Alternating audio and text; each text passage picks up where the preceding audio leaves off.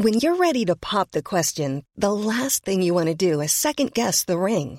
At Bluenile.com, you can design a one of a kind ring with the ease and convenience of shopping online. Choose your diamond and setting. When you find the one, you'll get it delivered right to your door. Go to Bluenile.com and use promo code LISTEN to get $50 off your purchase of $500 or more. That's code LISTEN at Bluenile.com for $50 off your purchase. Bluenile.com code LISTEN. ES Audio.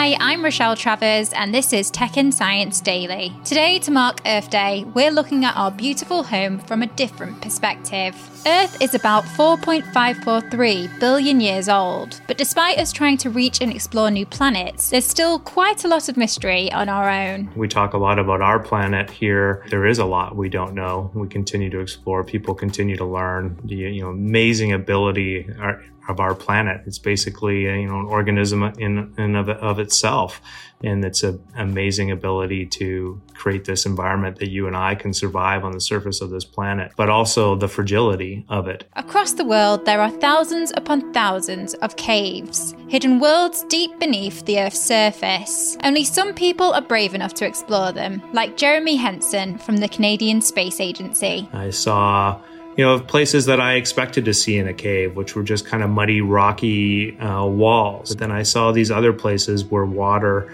had, you know, dripped over thousands of years and had formed like cathedrals, like walking into a beautiful cathedral, huge areas um, with almost artwork. It was absolutely a hidden world. As part of Jeremy's space training, he's ventured deep underground rocky caves in Sardinia. They're slippery, sharp, narrow, and of course, completely dark inside. When I look at a mountain, now I wonder what's underneath there, what's inside that mountain, as opposed to just what it looks like on the outside. It's not a place that you can easily get to. It takes a team of people to uh, to get you there safely and back. We were leaving uh, sunlight for an entire week before we came back out. We only had, you know, basically a small backpack, this little cylindrical uh, yellow waterproof backpack that we could take into the cave that was small enough to squeeze through the spaces that had, you know, the basics of what we would need. In some places, you're you're basically, you know, on the edges of cliffs or trying to rappel down or climb across an area where you could easily fall um, and be injured or killed. In other areas, you're you're swimming um, to, to to get further and deeper into the in the cave. In other areas, you're squeezing through tight tight places to see what's on the other side, not knowing what you're going to see when you get to the other side.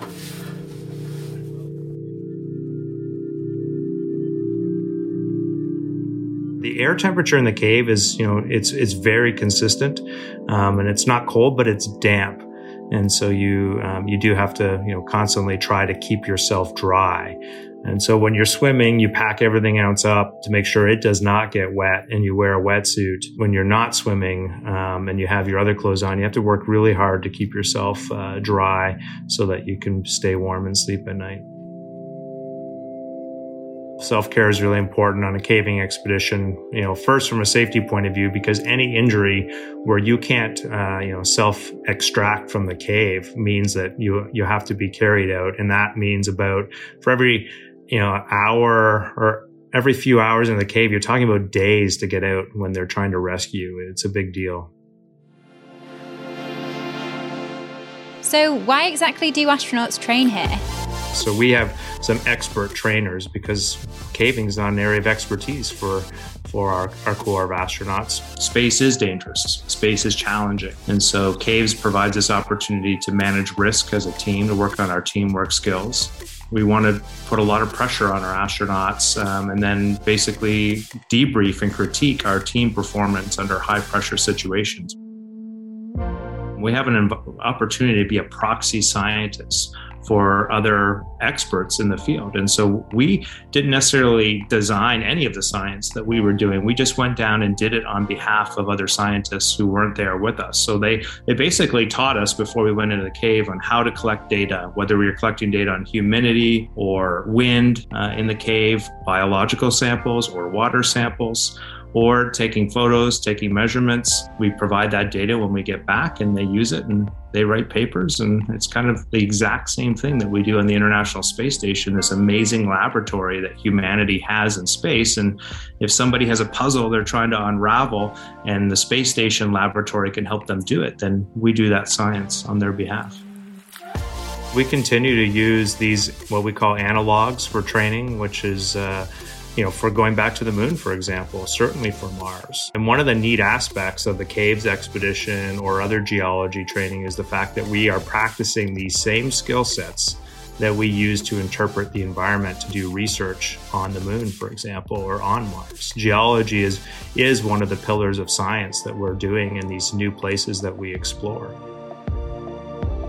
Let's go to the ads. Stay there to hear more from astronaut Jeremy Hansen. In the meantime, why not give Tech and Science Daily a rate and follow?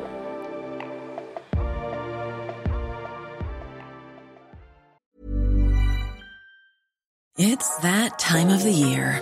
Your vacation is coming up. You can already hear the beach waves, feel the warm breeze, relax, and think about work. You really, really want it all to work out while you're away. Monday.com gives you and the team that peace of mind.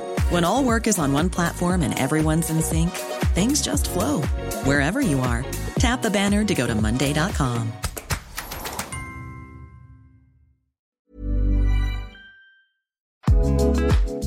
This edition of Tech and Science Daily is brought to you by the AXA Startup Angel Competition. I'm Sharmadean Reid, founder and CEO of the Stack World, and I'm here to help you turn your business dream into reality.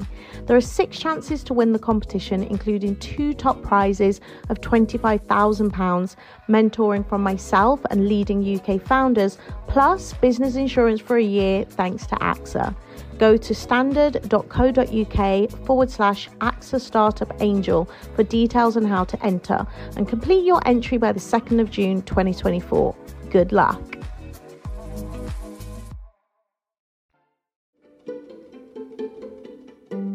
Despite the relatively hostile conditions and atmosphere, somehow there is still life within the caves. The ones that we did see, they were basically translucent, like white translucent um, which was interesting because it's not normally how we see, um, you know, little um, bugs. They just adapt differently, live in a different environment. They never have any light. That's that's kind of cool. Like life is, I guess you're struck by the fact how does stuff live down here, but yet it does. You know, there there, there isn't much life that you can pick up with your visible eye um, to collect. We did collect some some tiny little organisms uh, while we were in the cave, but mostly we're just collecting uh, water samples or um, swabbing areas that would be analyzed uh, after we got back to the surface. Jeremy says that space is and will continue to play an important role when it comes to protecting Earth. Well, when you think about uh, you know taking care of our planet, there are a couple of things that overlap with space exploration. Uh, the first is innovation. And so I think it's probably clear to everybody now that um, you know there are only two options. We basically go back in time where we don't do as much damage to the to the Earth, where we have a smaller population, but that's not practical. So the only option really is innovation. We have to innovate to create solutions to sustain our presence here on the planet with while doing less damage. And uh, space exploration is uh, has been a huge enabler of innovation that helps us on the planet. In fact, space becomes one of the best places to take the heartbeat of our planet, for example, and to really understand climate change and to enable us in climate adaptation. So innovation is the first place of significant overlap. The second um, area of overlap is collaboration. If, if we truly are going to take, you know, the mentality, that mentality of collaboration, of us working together to take care of one another, to ensure our own safety, to accomplish our goals, um, I think that does translate directly to climate change. It's clear that we will have to collaborate as a species in order to you know, protect this planet and to make the changes necessary. We really do feel that space is an important pillar of protecting our planet going forward. Space has, has changed a lot in the past even decade that I've been so um, focused on it in that we are delivering more and more services from space. And this becomes a, a more efficient um, way to deliver these services to every place on the planet. Um, and the, some of these solutions, these innovative solutions, um, will have a significant impact on how we adapt on our planet, but how we take care of our planet going forward.